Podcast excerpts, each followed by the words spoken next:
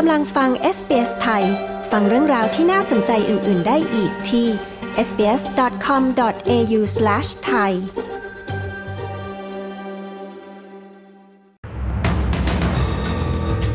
นายกอัลบานิซียืนยันสร้างบ้านใหม่ 1.2 ล้านหลังภายใน 5 ปีเป็นเป้าหมายที่เป็นจริงได้ สภาพเศรษฐกิจที่ย่ำแย่ส่งผลกระทบต่อภาคอุตสาหกรรมการผลิต นายกอิสราเอลเรียกร้องอีลอน มัสก์ปราบปรามการต่อต้านชาวยิวบนแพลตฟอร์ม X ติดตามสรุปข่าวรอบวันจาก SBS ไทย 19 กันยายน 2566 กับดิฉัน ปริสุทธ์สดใสค่ะ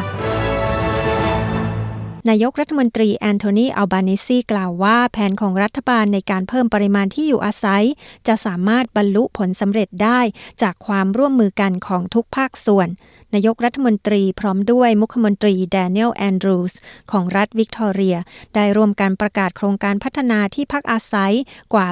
230 หลัง ในพื้นที่อาคารคาร์ลตันทาวเวอร์สในเมลเบิร์น ซึ่งปัจจุบันไม่มีผู้อยู่อาศัย โดยนี่เป็นส่วนหนึ่งของโครงการสร้างที่พักอาศัยเพื่อสังคม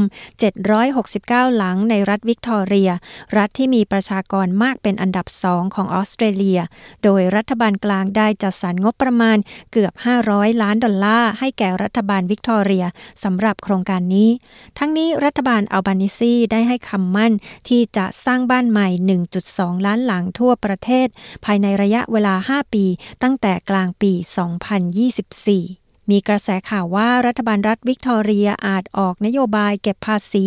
จากการจองที่พักระยะสั้นผ่าน Airbnb ผู้นำพรรคฝ่ายค้านปีเตอร์ดัตตันกล่าวเกี่ยวกับกระแสข่าว การเปลี่ยนแปลงนโยบายด้านที่พักอาศัยของรัฐบาลวิกตอเรียว่า เป็นผลมาจากการบริหารจัดการเศรษฐกิจที่ไม่ได้เรื่องของพรรคแรงงาน เขากล่าวว่าการเปลี่ยนแปลงครั้งนี้จะส่งผลร้ายแก่ชาวออสเตรเลียธรรมดาทั่วไปที่ไม่ใช่ผู้มั่งคั่ง และนโยบายของพรรคแรงงานด้านเศรษฐกิจ พลังงานและที่พักอาศัยกำลังทำให้ชาวออสเตรเลียทั่วไป ได้รับความเดือดร้อนสถิติล่าสุดแสดงให้เห็นว่าอุตสาหกรรมภาคการผลิตกำลังประสบภาวะชะงักงัน ดัชนีผสมล่าสุดที่เผยแพร่โดยหอการค้าและอุตสาหกรรมแห่งออสเตรเลีย รวมถึง Westpac แสดงให้เห็นว่ามีการชะลอตัวในการสั่งซื้อสินค้าและบริการ ค่าทำงานล่วงเวลาและการจ้างงานกำลังลดลง ขณะที่ผลผลิตเพิ่มขึ้นเพียงเล็กน้อยเท่านั้น เบนจามิน เนทันยาฮูนายกรัฐมนตรีอิสราเอล เรียกร้องให้อีลอน มัสก์ปราบปรามการต่อต้านชาวยิวบนแพลตฟอร์มโซเชียลมีเดีย X ของเขา ซึ่งชื่อเดิมคือ Twitter ประเด็นอื้อฉาวเกิดขึ้นเมื่อเร็วๆ นี้ จากการที่อีลอน มัสก์กล่าวหาว่ากลุ่มหนึ่งที่พยายามต่อสู้กับกลุ่มต่อต้านชาวยิว ได้ทำให้รายได้โฆษณาของ X ในสหรัฐ ลดลง 60%ในการพบกันกับนายกรัฐมนตรี เนทันยาฮูที่ซานฟรานซิสโก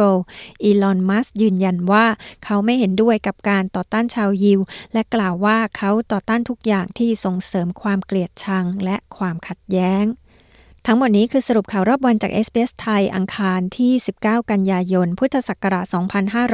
2566 ดิฉัน ปริสุทธ์สดใส รายงานค่ะ